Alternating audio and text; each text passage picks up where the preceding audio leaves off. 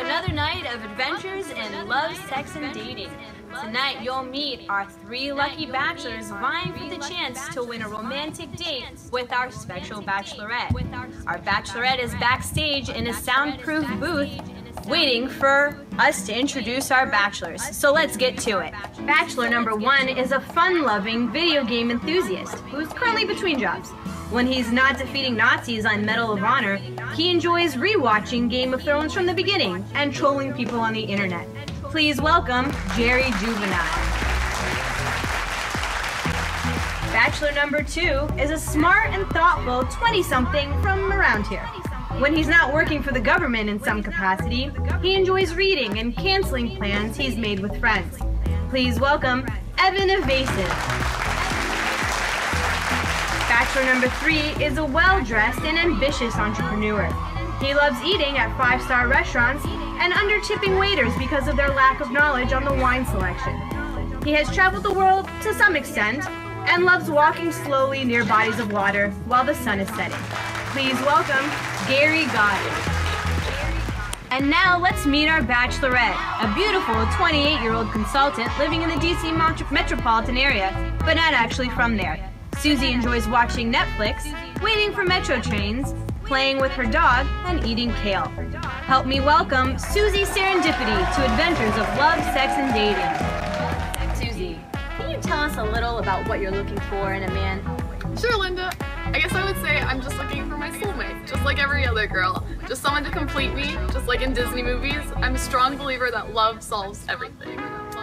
Sounds great, Susie. Well, as you know, you'll get the chance to ask a series of questions to our three bachelors. And at the end of the round, you'll get to pick one for a romantic evening out. How does that sound? Fantastic. All right, then let's get started. All right, Bachelor 1, how would you deal with conflicts or bumps in the road of life? Well, I kind of do what uh, Super Mario does and uh, probably step on his head and spit a fireball at him you know, and uh, if all else fails and I don't get to rescue the princess from Bowser, I'll probably just restart the system. Huh? Oh, so uh, how's that working out for you? Well, I don't actually know. I'm on a dating show. So Bachelor 3, if I'm going through a tough time, how would you make things better? Girl, let me tell you what I do for you. I take you on an all-inclusive trip to the Bahamas. Four days, three nights, everything paid for. And don't worry, there will be no layovers on the way there because we don't do layovers around here. Um, I take you, get a massage, go to the spa, spend a couple thousand dollars because money ain't a thing. Well, looks like we have some competition. We'll take a short break and be right back.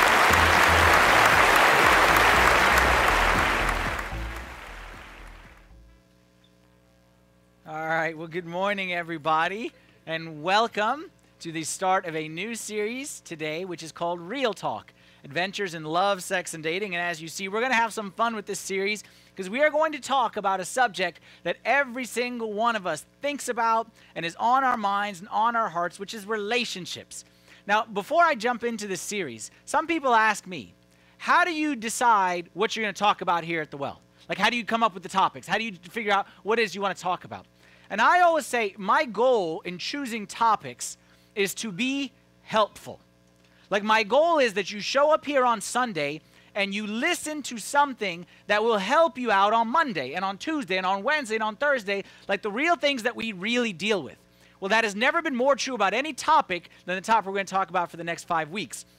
Because there's no area of life, there's no area of life that promises more as far as rewards but for most of us, the reality is far, far, far below the expectation of what it is that is promised to us in relationships, dating, marriage, and where we find ourselves in reality, which is a far ways away.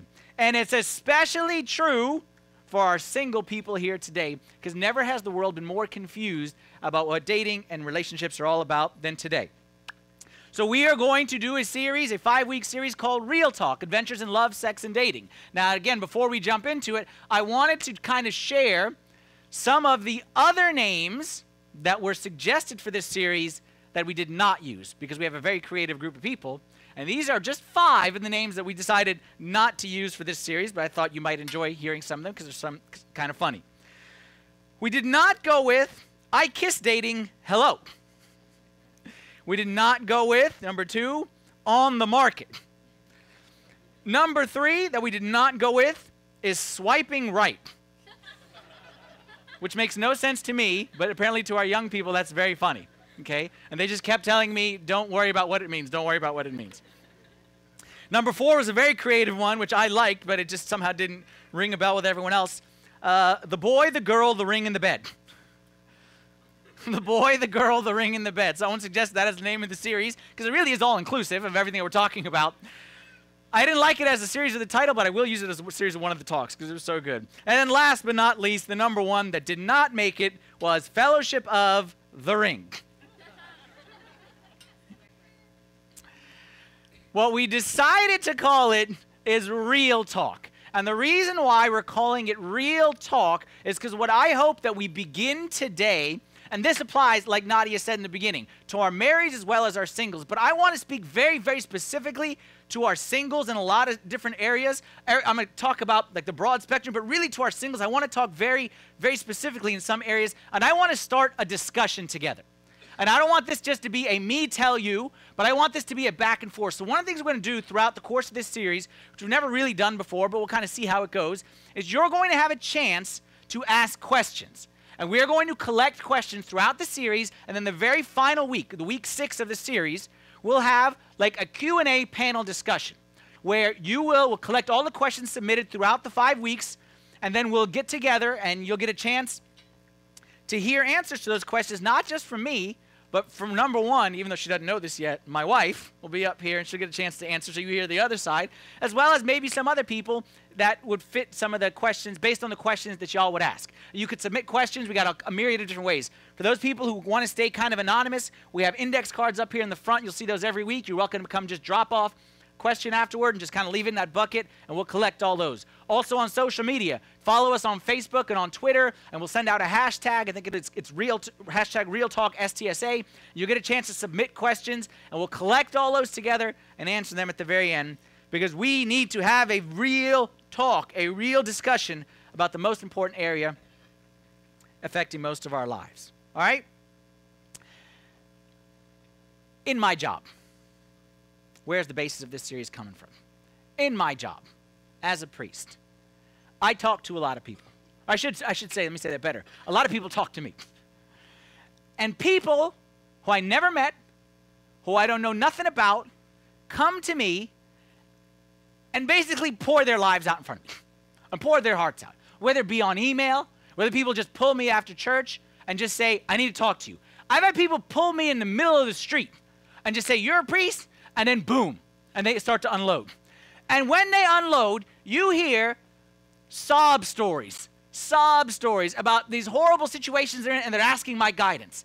And I'm telling you, nine out of 10 times, and that's a conservative estimate, nine out of 10 times, the subject matter is relationships. It's, I was dating this girl, and we thought we were going to be together forever, and we did this, and we did that, and then her mother told her this, and now she's saying this. What do I do?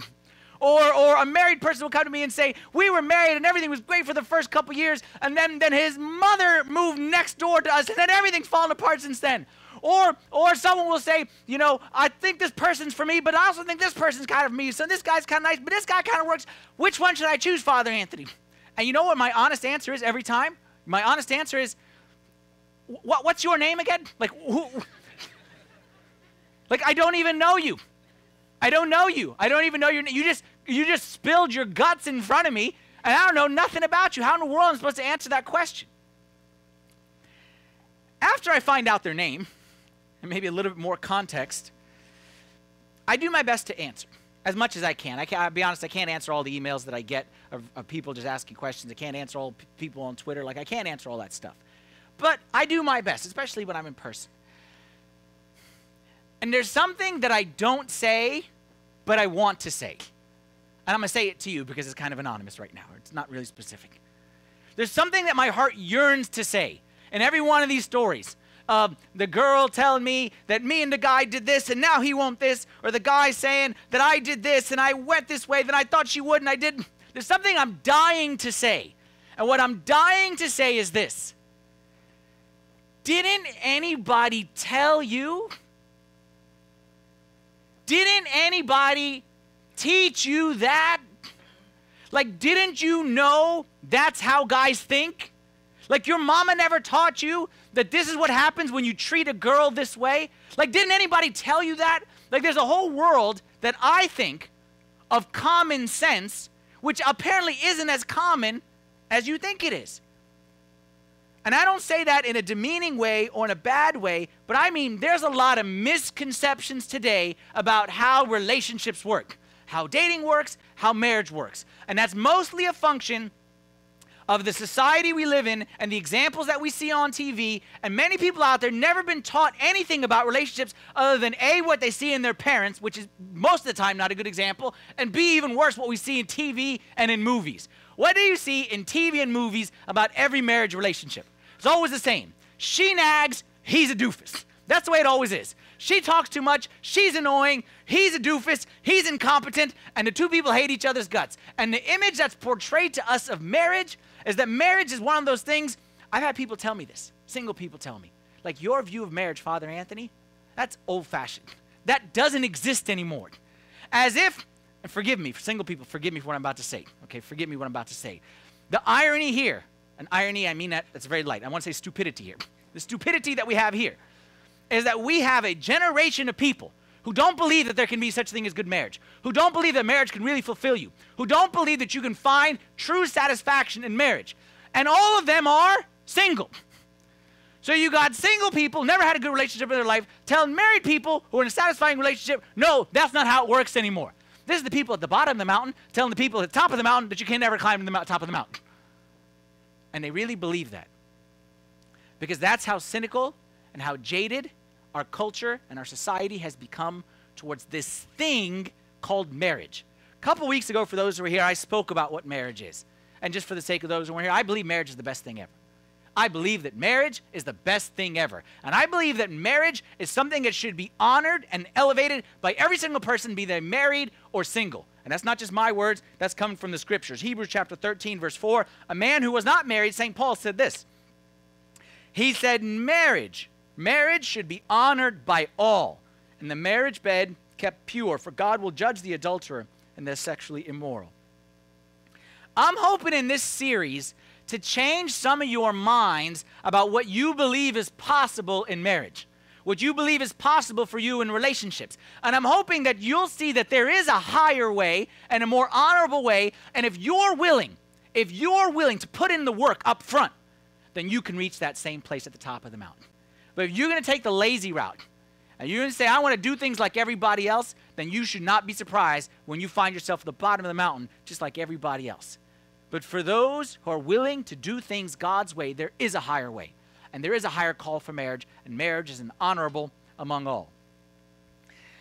I say that marriage is the most fulfilling, most satisfying thing, and the irony of it is, is that right now I can speak very, very specifically about that because right now I am a bachelor, so to speak, because my wife is out of town. And my wife, but I don't mean that in a negative. I mean, I'll show you how I mean it. My wife is out of town. She's, uh, her and the kids are in Egypt, and they'll be there for two weeks. I dropped them off on Thursday it's been a little more than 48 hours. And I'm telling you, okay, I always joke and I, am not going to miss my wife, and this is going to be great, and I do whatever I want, and that stuff.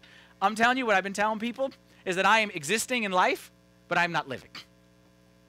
That's right. She's going to watch this on the video, and I will get many points for that. She will watch this, okay? Because she knows I'm talking about marriage and dating, and she's just waiting for the recording to go up, and she's watching everything, okay? She paid for the Wi Fi no hotel, okay? But honestly, I'm not, I'm not just saying that. I'm, I'm telling you the truth. Is that I'm not saying that you cannot have a satisfying and fulfilling life as a single. I'm not saying that at all. But what I am saying is that what marriage is meant to be and what it can be is so satisfying and so fulfilling that right now I can do whatever I want, whenever I want, however I want. And I'm telling you, I am existing and I am going through, and I've never been more operated more efficiently in my life than over the past 48 hours. So none of the lights are on, okay? Like the house is spotless. I eat over the sink, like everything is extremely efficient. but I'm telling you, I'm existing, but that ain't living. Living is something much higher. And that living is what I want for every one of you. That's why I'm doing this. Like, why am I doing this series? Because I care, legitimately care, and my heart really breaks for people who have access to the best thing in the world and it's right in front of them and they love this person, this person loves them and it's right in front of them and they just can't make it work. They just can't find satisfaction. They just can't find what their heart is yearning for. And I say it doesn't have to be that way. Not if we go back and do things God's way. So, what this series is going to be, this series is kind of a smorgasbord of didn't your mama ever tell you that? And didn't anybody teach you that? And it's going to be kind of a compilation of different advice about dating, about relationships, about how women work, about how men work, about how we're supposed to deal with each other. It's kind of a smorgasbord of all those things that I wish that every person knew. And if we know, will make a difference in our relationships. And what I want you to see starting today is that having a good marriage begins way, way, way before the wedding day having a good marriage begins way before the wedding day ever comes along. And we're going to start that here together. So, with that said, who is this series for? Is this series for singles? Is this for marrieds? It's for both. It's for people, number one, singles in the dating phase of life. Okay? And that applies to you even if, you know, you're not haven't had a date in a long time, but you wish to, okay? If you're in that phase where you are, you know, pursuing marriage, and ready to get married, this is for you. If you are married, especially the less married, the closer you are to marriage, the more it'll be applicable. It will be very, very much for you because you may discover an explanation to a lot of the stuff that's happening in marriage maybe came from the way we started things off. And you'll find a lot of things explained. Who is this series not for? Who will not enjoy this series? I'm not sure what the correct term is here, so forgive me if I use an improper term. The series is not for the casual dater, the sports dater, or as someone said recently, the serial dater. The person who just dates because they like to date. The person who just kind of likes the thrill of it or the enjoyment of it. And this could be male or female.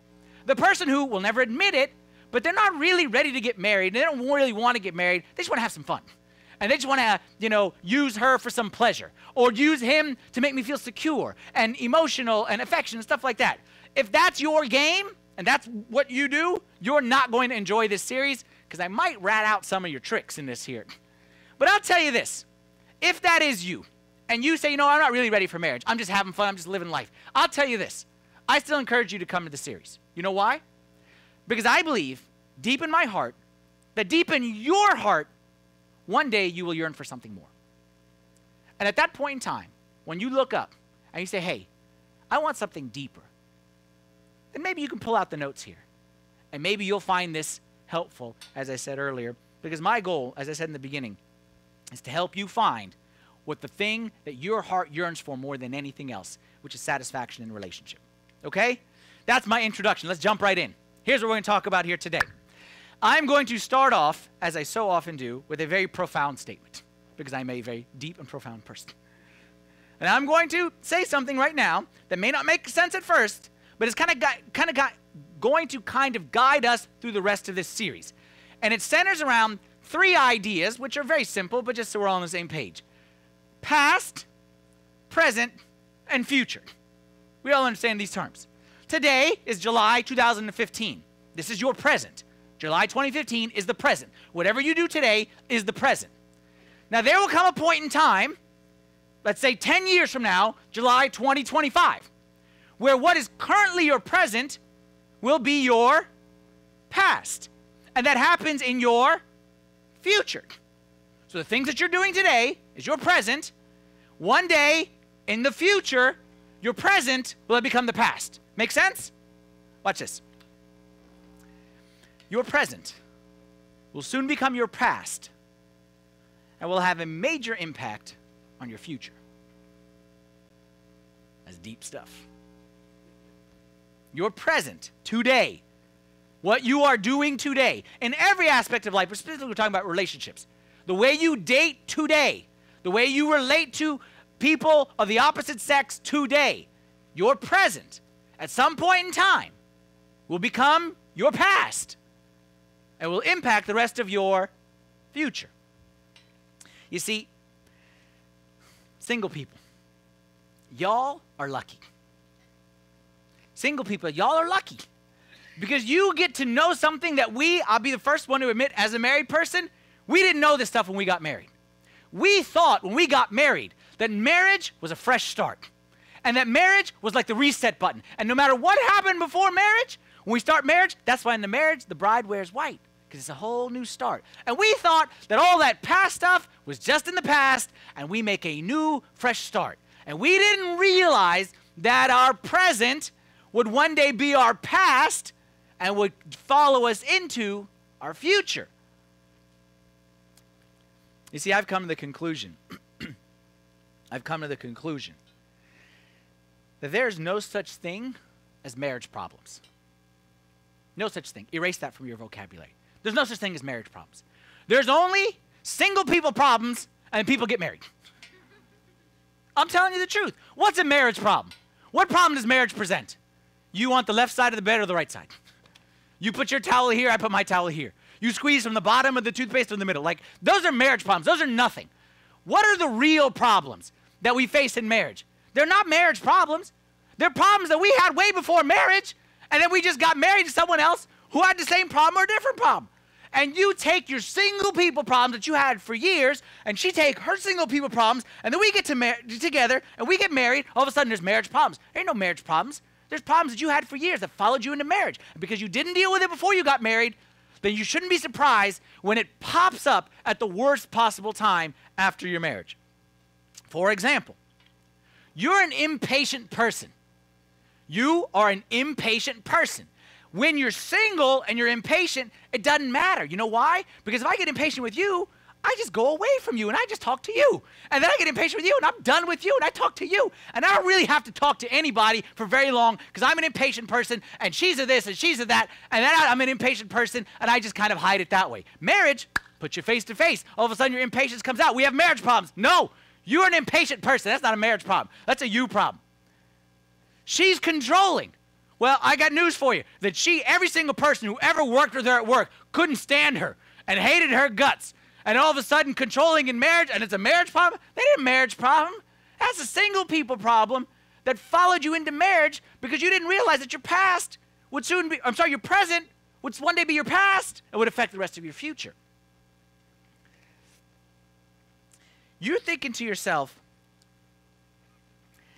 how can anyone, this is what single people think, okay? Single people, because y'all are smarter than us married people, y'all think to yourselves, of course, like this is common sense. How, how, anyone be so dumb? Like, how could anyone be so dumb and not see that his anger issues are not going to magically disappear when they get married? How could it be so dumb? Well, let me tell you how dumb we are, single people. Let me tell you how dumb we married people are. We dumb people, we married people, we believed this myth. And I know you single people, y'all are so smart, y'all don't believe this. But just humor me for the sake of the dumb married people in the room. Y'all ever heard of the right person myth?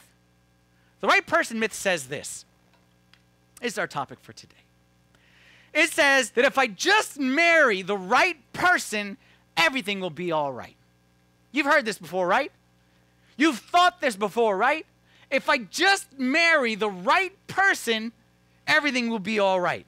The problem is not that I'm impatient. The problem is I haven't found the right person yet. The problem is not that I nag and that I'm controlling, is that I haven't met the right person yet. The problem isn't that I have a temper, it's that I haven't met the right person yet. But if I meet the right person, then I won't need to be patient because she will just be so kind and loving and she'll never push my buttons. I'll never need to practice patience. When I meet the right person, I'll never need to worry about submitting, be a wife who submits, because he'll never have a dumb idea, even though it's in our DNA as men to have dumb ideas all the time. The right person myth is what we all fell for, which says that if I just find the right person, everything will be okay. Let me tell you this Help me out here on this. Tell, tell me if y'all disagree with what I'm saying right here. You are looking for the right person. Okay, here you are, single person, you're looking for that right person. What's the right person looking for? The right person. So you're sitting here saying, when I meet the right person, all will work out. And the right person is thinking to himself, when I meet the right person, all things will work out. That's what everyone is thinking. How do people know when they're the right people? Like, how do you know? Like, you're a single person today, you're looking for the right person. How do you know when it's the right person? usually what we say, what we're looking for is chemistry. Chemistry. Y'all know what chemistry is, right? Or as someone described, it just clicks. Y'all know what chemistry is, right? Chemistry is, ah, we talk all night long. I don't want to talk to my friends. I don't want to talk to my mother. But when it comes to her, I can talk all night long. And when it comes to him, I think about him all the time. Can't keep my mind off him. And he can't keep his you know what off of me. And and And we just have chemistry. We are, watch this one. Tell me if you heard this one before. She's my soulmate.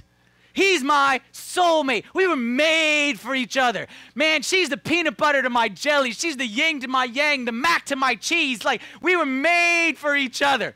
Like, we just belong together. And when we are together, everything feels right. Time just goes by. We don't think about anything. There's not a care in the world. Man, we have chemistry. We got everything. Let me tell you what else. Again, single people, you're going to laugh at us, married people.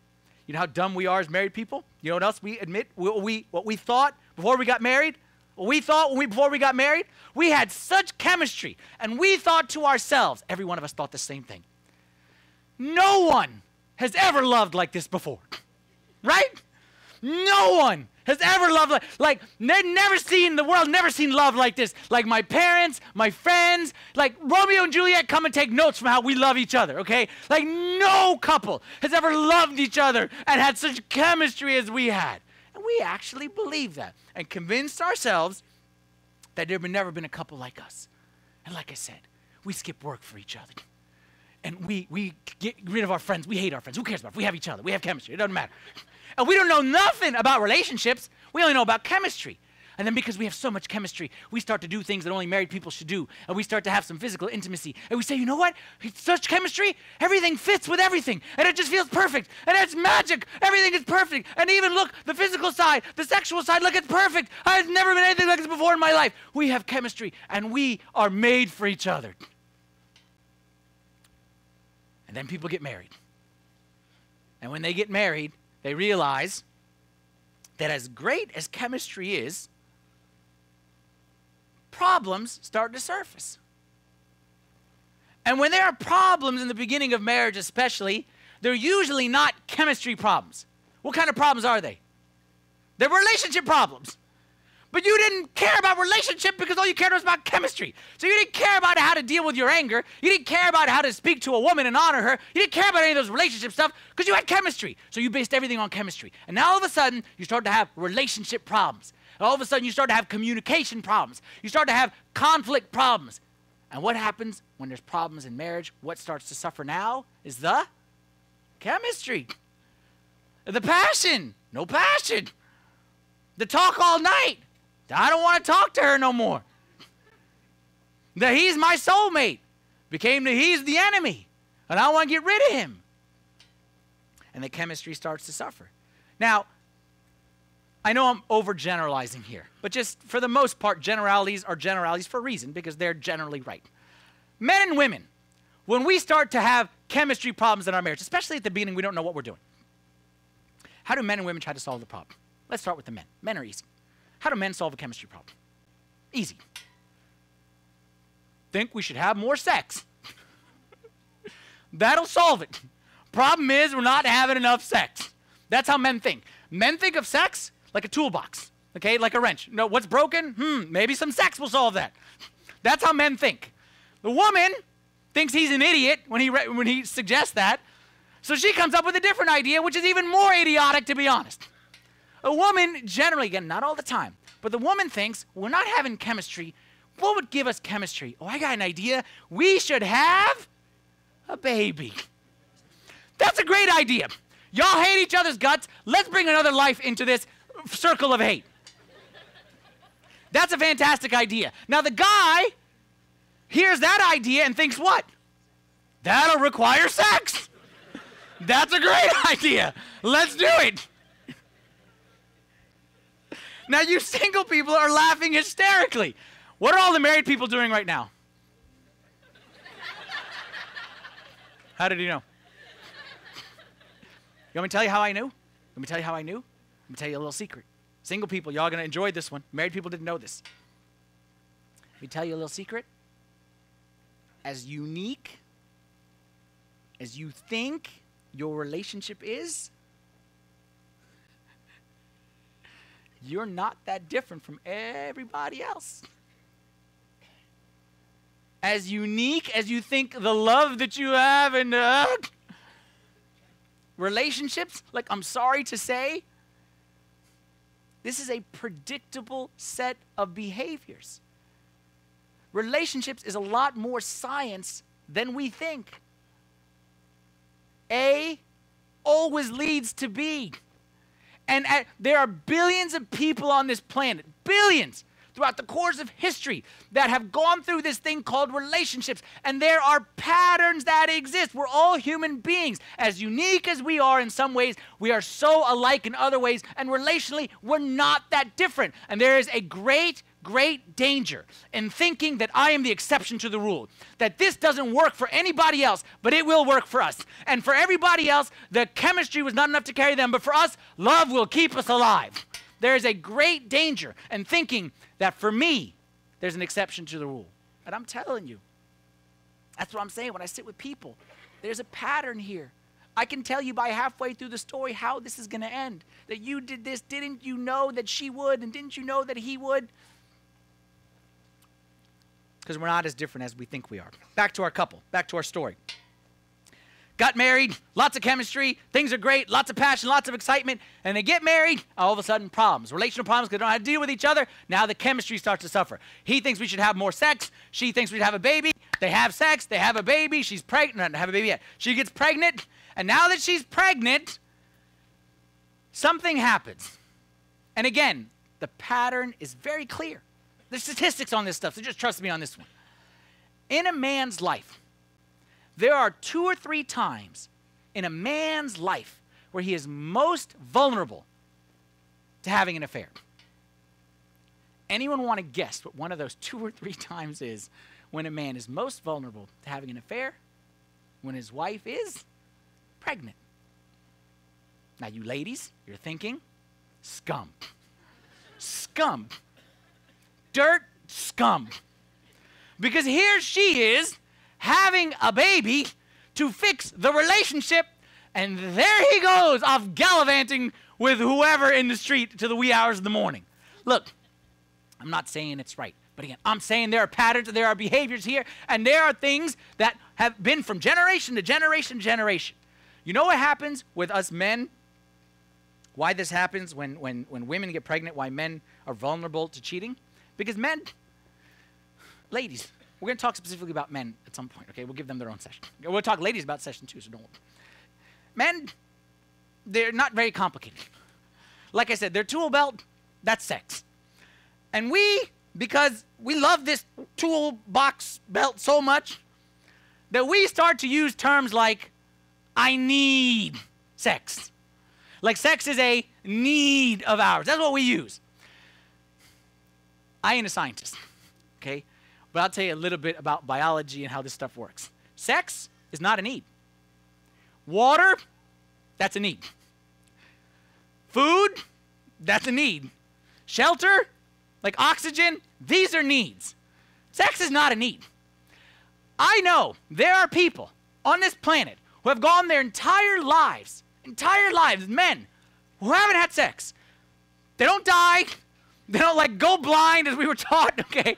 Like lose their vision. They don't get sick. Some of them are very, very healthy people. Sex is not a need. But because we men, we think it's a need, sometimes we make terrible, terrible, terrible decisions based on the stupidity that's in our mind.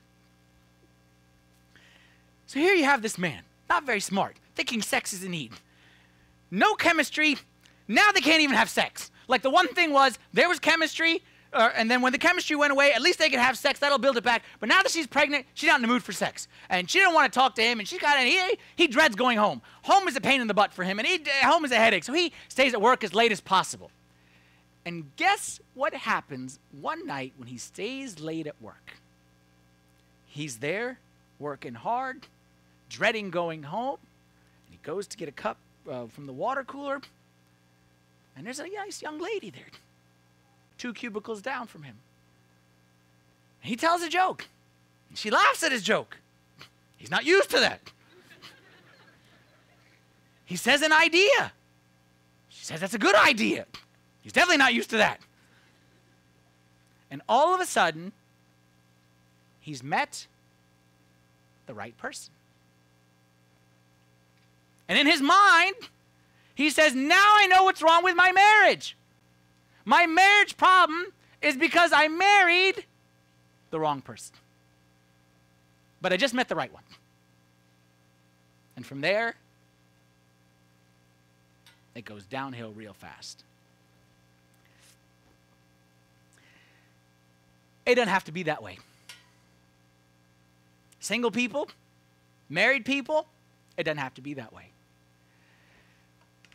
The creator of all relationships is God. And if you believe in God and you believe that God is the creator of all relationships, then you have to listen carefully to what God says a relationship is supposed to look like. Genesis chapter 2, verse 24 and 25 says, Therefore, a man shall leave his father and mother and be joined to his wife, and they shall become one flesh. And they were both naked, the man and his wife, and were not ashamed. God created marriage. God created male and female. And God created marriage to be just like it says right here that man and wife join and they are one flesh. That they are no more two, but they are one. And look what describes their oneness together. It says they were naked and they were not ashamed. I'm telling you, that it is something that God programmed inside each and every single one of us. It is very natural for us to want to have that intimacy and that closeness with another human being on this planet. It's something from God. Like it's not an it's not an unnatural thing. It's a very natural thing. That's why when I say things to you, when you see things in a movie, you see a man love a woman and say to her, "You're the most special woman in the world." That inside your heart, yeah, that you hear that, that, that, that Romeo come in and, and, and sweep her off her feet and the hair in the wind and grab her real tight and say, I love you. You say, and men, when you see that woman and you see the strapping man and the woman come and say, you know, I just respect you so much and I just think the world of you. You're my hero. And you say, oh, you know what I'm saying? Like, that's natural. That's natural inside of us. That women want to be the princess, that men want to be the hero, that you desire. I'm telling you this right now. I'll tell you, I'll tell you stuff, especially single people. You have a desire that one day, let's say you're the wife, you have a desire that one day that you say the following words to your husband. That when I hear the garage door open, my heart races. You have a desire to say that. Men, you have a desire that you would say to your wife one day that when you come in and you see her in the kitchen, that all of a sudden you start to get tingles all over. That is a natural desire in each one of us. And I'm telling you that if you feel a desire to be naked and not ashamed, naked not just in a physical way, but in an emotional way, in a spiritual way, full intimacy, fully bonded with another person, that is the signature of God on your soul. That is the signature of God on your soul. God is the one who wrote that in there. Because who is God? Bible says that we were made in the image of God. God is Father, Son, and Spirit. Three and one. Trinity, fully bonded, three persons, completely one, united together. And every time that a man and a woman get married, I always say it's the formation of a new Trinity. Three persons, fully bonded in one God, husband, and wife. And every one of us, because we have inside of us this image of God, this desire to be united, this united together and naked and not ashamed, full intimacy, fully close, fully bonded. We have that inside of us. We have the image of the Trinity inside of us that is natural. And we want to unite with God and a person of the opposite sex. And I want you to know that God would not write that in your soul unless it was 100% possible for you. God would not program that, hardwire that into your DNA unless it is 100% possible. Not easy, but possible. Get rid of this idea that marriage is antiquated. Get rid of this idea that marriage is for fuddy duddies. Get rid of this idea that marriage can never be anything more than a business relationship and just hope for the best. Get rid of this idea because that's the garbage that our culture teaches us. And I'm not against culture. Okay, don't anyone take this and say we shouldn't watch TV and we should just hide in a cave. I'm not saying it like that. But we have to be discerning enough to know that what is portrayed to us in TV shows and on movies ain't real life. What do you see in TV shows and movies? Tell me the last time. We never see good marriages on TV. Tell me the last time that you saw a TV show or a movie that celebrated a man and a woman happily married, and I'm gonna get to the yucky part here, having sex together. Sex inside marriage is never celebrated. It's usually mocked. It's usually mocked. Again, he's the, the doofus that can't that doesn't know his head from his feet. Okay? And she don't want to have anything to do with him. It's always mocked. And we think of marriage and sex in marriage as a yuck and ugh. Where's the fun sex? It's outside of outside of marriage. It's risque. It's rendezvous. It's all this garbage and this nonsense. You know why? I'll tell you my personal theory. I think married people, happy marriages, I think it's boring. I think if you made like a reality show about me and my marriage, probably pretty boring. There they are again, happy. that ain't fun. We like adventure. But please don't believe that the happy marriage doesn't exist just because you don't see it on TV. Just because Hollywood doesn't think it's worth the time and it, will make enough money to sell, don't think it doesn't exist. Happy marriage is there. Satisfying marriage is there, but we must follow the instructions of the maker of marriage. So, with that said, we need now to turn to the scriptures, to the Word of God, and we need some marriage advice. Let me ask you a question. If I wanted to open the Bible and find a passage that talked about how to find the right person, where would you look? How much advice does the Bible give on how to find the right person? I couldn't find any. The Bible doesn't give any advice about how to find the right person. So, does that mean the Bible doesn't care? Like, has nothing to do with marriage and, and dating and things like that? Because it doesn't tell us how to find the right person. But you know what? Maybe if we change our framework, not necessarily from finding the right person, but maybe if we looked at it and how to become the right person, then maybe the pages of Scripture would light up. And I think they would. That's why I'm going to give you my second profound statement for today, because I'm on a roll. Are you the person the person you're looking for is looking for? That's deep stuff. Look, I'm not often very deep, but this, this is gold right here, okay? And, and the reason that I'm trying to give you confusing statements is to make myself feel smarter and sound smarter, because the more confusing, usually the more deep that it sounds. Are you the person that the person you're looking for is looking for. Because every one of us is looking for a person. And that person is also looking for a person. So are you the person that the person you're looking for is looking for? This series is based on a book by a pastor in Georgia named Andy Stanley, who also did a sermon series on the subject called The New Rules of Love, Sex, and Dating. And in that book, he tells a story. And the story is about a young girl okay, who grew up in church, whole life spent in church. You know, youth group, Sunday school, did everything right, all, all, all, all the way through. Eventually, she gets to college. And when she gets to college, as many of us do when we get to college, started living the college life. And she's, you know, let down her hair a little bit, so to speak.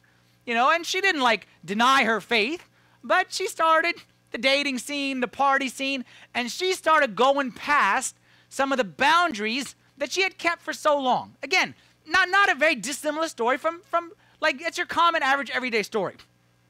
She eventually graduates college. She moves back home. She's working, and she still, like, believes and she's a Christian, but she's living the life, if you know what I'm trying to say.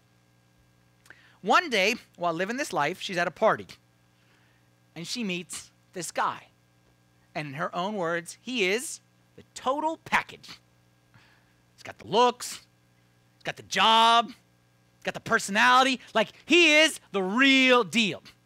And on top of that, he's a Christian, a strong Christian, like a believing Christian that his faith affects his day to day decisions, including his dating. And he doesn't do certain stuff in dating, doesn't do, certain, doesn't do certain stuff with girls because his faith is that real in his life. This is everything she's ever wanted. And she is on cloud nine. and she's just met this guy and she's just in heaven and there seemed to be a kind of, you know, a chemistry with him and she's just in cloud nine. She skips all the way home. She gets home and she sees her mom. And she tells her mom about this guy. And this guy's this, and he's this, that, and he goes to church, and he doesn't do this, and he doesn't drink, and he, he, he he's the best. And her mother looked at her. And her mother said, as difficult as it was to say, said to the girl, like her name, a guy like that isn't looking for a girl like you. Yeah, ouch. And the girl fell to the floor in tears because she knew her mom was 100% right. That the person she was looking for, that person wasn't looking for her.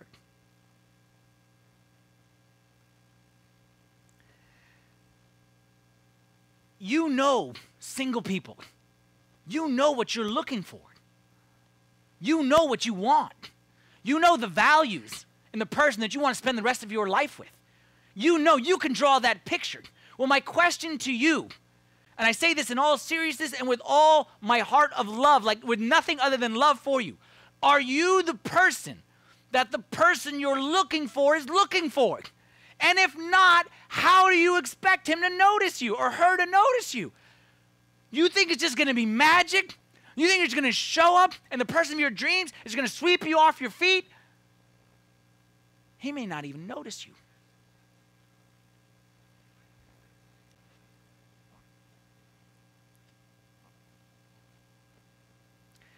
I want to close with some advice. And that advice is based on the question what is love? What is love? Okay, everyone wants to know what is love? What is love? What is love? Well, I, I got news for you. You don't need to, to turn to the radio. Okay, I, I want to know what love is. Okay, you don't need to turn to the radio or the internet to tell you what love is, because the scriptures are very clear about what love is, and there's an entire chapter of the Bible dedicated to telling you exactly in very plain detail, like nothing mystical, nothing that you have to interpret, very practical, that love is A, B, C, D, and it goes through a list. And I'm going to show you seven of those things of what love is. 1 Corinthians 13, maybe you've, you've read the chapter before. 1 Corinthians 13 tells us very practically what love is. And I want to challenge you as we go through this list. I'm going to go through it quickly, but I'm going to challenge you to memorize the list, and more importantly, to practice this list. And I'm going to challenge you as we go through here that these love skills, okay, this is my like my Father Anthony sweet love skills, okay? My sweet love skills for you. That these love skills, that you start to practice these in every interaction and relationship in life. That you don't just wait and say, one day I'm going to meet the right person and then I'm going to be a loving person in A, B, C, and D. Don't do that. That doesn't work. I'm challenging you that as we go through this list, and we're going to memorize this list, that you're going to say, I'm going to start practicing these things, practicing these things, practicing these things, so when I meet the right person, and I meet him at the party, and then I go to tell my mom, I met the right person, then that person is telling his mom the same thing. That I'm exactly what that person is looking for. Seven things. I'm going to go through them quickly. First, actually, we're going to do this a little quick. We're going to go through three at a time, okay? Because just for the sake of time. Love is patient, Love is kind. Love does not envy. Love is patient. Love is kind. Love does not envy. Love is patient. Love is kind. Love does not envy. Can we say that together? Say it with me. Say, love is patient. Love is kind. Love does not envy. You've already memorized half of it. It is Shakespeare. It's St. Paul. but Shakespeare ripped off St. Paul, probably. Love is patient means what? It means love never pressures.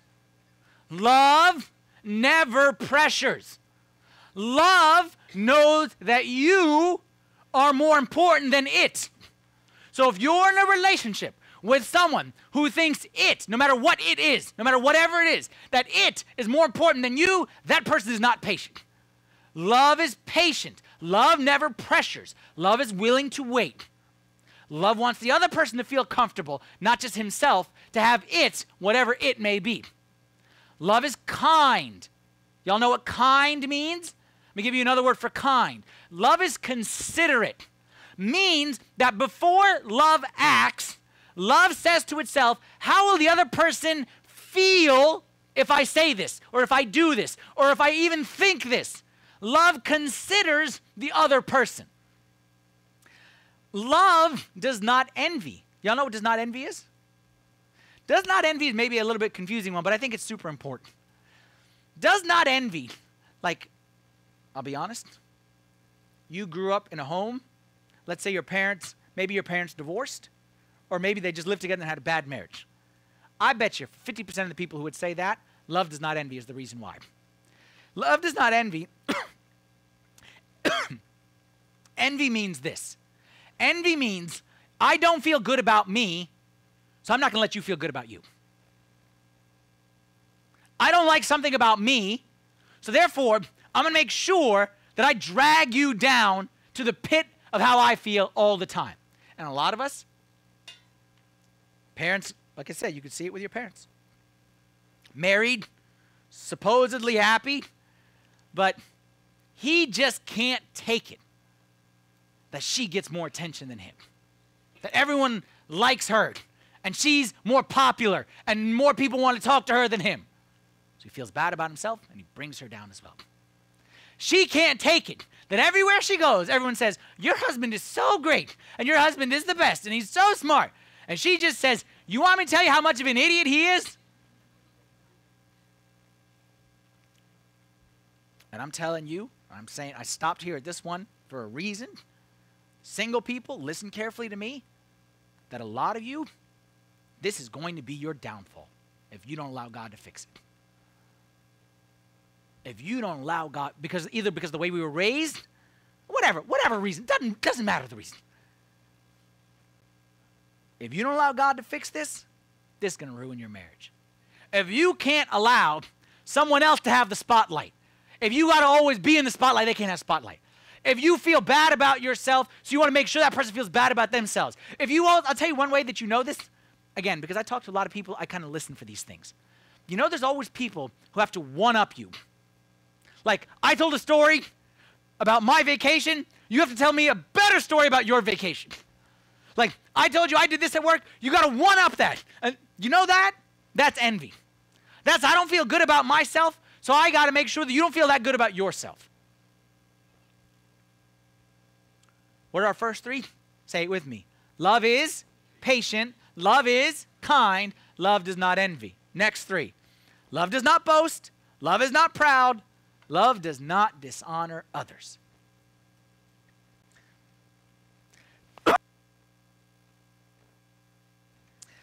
Love does not boast, meaning it's not all about me. It's not all about me. That I'm not here to tell you how great I am. I'm here to listen, see how great you are. Love is not proud. Love does not, for example, I'll tell you one, one how proud. Love is willing to say, I am sorry or wrong, is what I was going to say. Love is willing to admit, I was wrong. I made a mistake. And a lot of us, we're in relationship with somebody now who will never admit they're wrong. It's always your wrong. It's always everybody else's wrong. It's never their wrong. I'm telling you, that ain't love. And then love does not dishonor other translations of the Bible for does not dishonor says does not behave disgracefully or indecently. You know what love does not dishonor means? means that love, true love, is never creates a regret moment. You know what a regret moment is? That's like I said, the person who meets me in the middle of the street and say, I met this person and we, and unfortunately, and I regret, love never creates regret moments. Love never behaves disgracefully, never dishonors. Now, let's pause right here for one second before we get to the last one. You may be thinking to yourself, especially you single people. Love is patient, love is kind, love does not envy, love does not boast, love is not proud, love does not dishonor. That sounds like the worst date ever. That doesn't sound like any fun. Like I thought the whole point, like I thought, like maybe we won't admit this, like let's be honest. Some of us won't admit it. I thought the point of dating was to behave indecently. Like that's why I'm dating. I thought the whole point of it was to to not just I'm patient and take your time and hold the door for you and hold the door for you. Like are we in church? Are we dating? I thought the whole point of dating was to have fun. Look, if that's how you're thinking, I, I promise, in front of God, I'm not judging you. I'm not telling you you're a bad person. I'm telling you stay away from my daughter, but I'm not telling you that you're a bad person. I honestly, with all my heart, I love you and I care about you, and I want you to know that so many times in life, especially in this marriage and dating area, that what serves you today will destroy you tomorrow. That what serves you today will destroy you tomorrow because your present today, how you behave in dating, will one day be your past, and you think you're going to leave it in the past. But I'm telling you, your past will follow you into your marriage and will impact the rest of your future. And if you don't believe me, let me ask you this. Look at this list right here. For those who, like I said, grew up in families where their parents had messed up marriages or divorced, let me ask you this question. You think things would have been different if there was more patience at home? You think things would have been different if dad was a little kinder, was a little more considerate? You think that would have made a difference in your parents' marriage? You think it would have been different if your mom was able to say, I'm sorry, I was wrong? Would that have made a difference in your, mar- in your parents' marriage? That's why I'm telling you, single people, y'all got it made. Because you get to get this right from the start. You get to know this from the start. And you get to go in knowing what we're talking about right here. Last one on the list, okay, which kind of summarizes them all. Love is not self seeking. Love is not self seeking. Now, for this one, I just want to say this self seeking. The most natural state of man is to be self seeking. That's the most natural state, is to care about myself. Self seeking, if you say, I will not be self seeking, I am telling you, I am telling you, you cannot wait till you get to marriage to start being not self seeking. And if you hope to one day be not self seeking, then you need to start to practice it today. Because not being self seeking, just like all this list, being kind, being patient, and not caring about myself, that is not natural. What is natural? What is natural is chemistry. Is, hey, baby, give me some of that. That's natural. And just so you know, okay, we're going to have an entire week on chemistry. We're going to have an entire week talk about sex and sexuality and all. So we're going to, like, I'm saving all that stuff. That's going to be the fun stuff. That's week four. You don't want to miss week four, okay? About fun stuff that week. But here's what I want to say, last thing I want to say about chemistry. last little myth I'll debunk for you today in case you didn't know. That chemistry that you feel for that person, like we dated since high school. We were, you know, we met on spring break. Like whatever chemistry we had, that chemistry, I'm sorry to fill you in. You can feel that way about a thousand different people. And I can say that safely because my wife is not here today. But the bottom line is, it's the truth. You can have chemistry with somebody you met for just 10 minutes. You can have chemistry with someone who doesn't even speak the same language as you.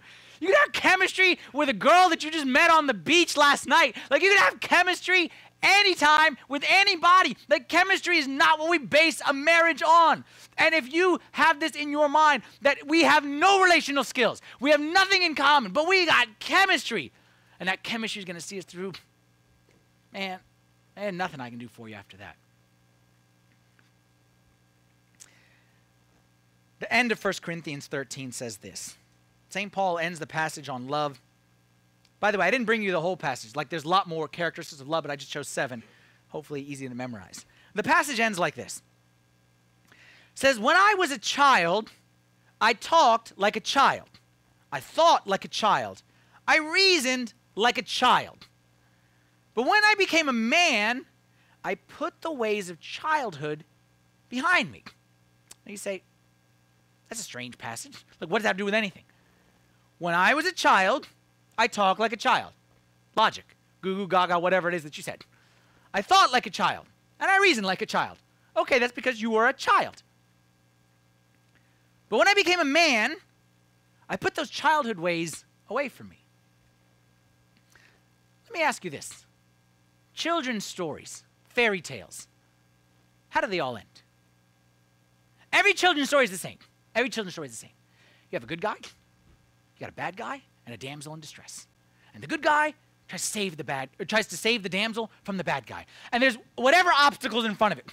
And it's and it's, you know, the dragon or you know that he has to, to, travel a far way or even forget about the bad guy. It's the overbearing dad who's too protective of the little mermaid and won't let her swim to shore. Like whatever it is. And it's always a guy and a girl and it's always a matter of if we can just get them together then they will live happily ever after. No relationship. Just if we get the two right people together dragging away, father away, everyone away. Just get the two people together, and everything will magically work out. Some of us, we're approaching dating that way. And what St. Paul is telling us here is that's children's stuff. That's fairy tales. Like, that's Disney. That's how Disney is the richest place in the world. Because that's what Disney sells. But that ain't reality. My question to you have you put away the ways of childhood? Are you still living the childhood fairy tale? That if I married people, that if I had just married the right person, that everything would be okay. That all the problems because I didn't marry the right person. I found the wrong prince. I found the frog. I, I had a prince and he turned into a frog. It's supposed to be the other way. That's fairy tale. Single people, you don't think you need to work on yourselves. You just need to find the right person, and magically, all of your flaws, which you've had for years, will disappear when you meet the right person. That ain't real. That's fairy tale stuff. What's real? Love is patient. Love is kind. Love does not envy. Love does not boast. Love is not proud. Love does not behave disc- uh, dishonor others. I have it right here, but I'm trying to go here. And love is not self-seeking. You know why I memor- You know why? At the beginning of our marriage, me and Marianne memorized that entire chapter. Okay, and and honestly, but this is like it's in a different order. Like I just made it. I just got you seven. We memorized that entire chapter, and it was it was divine inspiration. I don't even know why we did it, but we decided we're going to memorize that passage together because we said if we want to love each other, let's see how the Bible tells us to love each other. That was the first passage we ever memorized together, and I'm telling you, that's real life. Can we say it all together? Say it all together. Love is patient. Love is kind. Love does not envy. Love does not boast. Love is not proud. Love does not dishonor others. And love is not self seeking.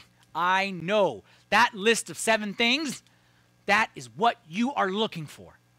And I'm telling you, if that's what you are looking for, then it's time to start working on becoming it. Because only a fool only a fool thinks that finding the right person will turn them into the right person. Leave you all with this from our Lord Jesus Christ himself said this about, ma- about marriage, Matthew 19. He said, have, not, have you not read that he who made them at the beginning made them male and female, and said, For this reason a man shall leave his father and mother and be joined to his wife, and the two shall become one flesh. So then they are no longer two, but one flesh. Therefore, God has joined together. Let not man separate. This is my prayer for every one of you. This is what we're going to talk about for the next five weeks, is how to achieve this. And I'm telling you, it will not be easy. But if we stick to the instructions that God has given to us, then we will find this which God has promised to us. Let's stand together for a prayer.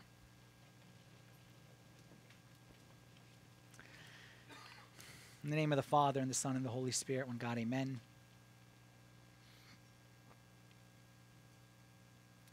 Lord, we thank you for the gift of marriage that you have given to us. That you've given us like a piece of yourself, a piece of your image, a piece of being like the Trinity here on this earth.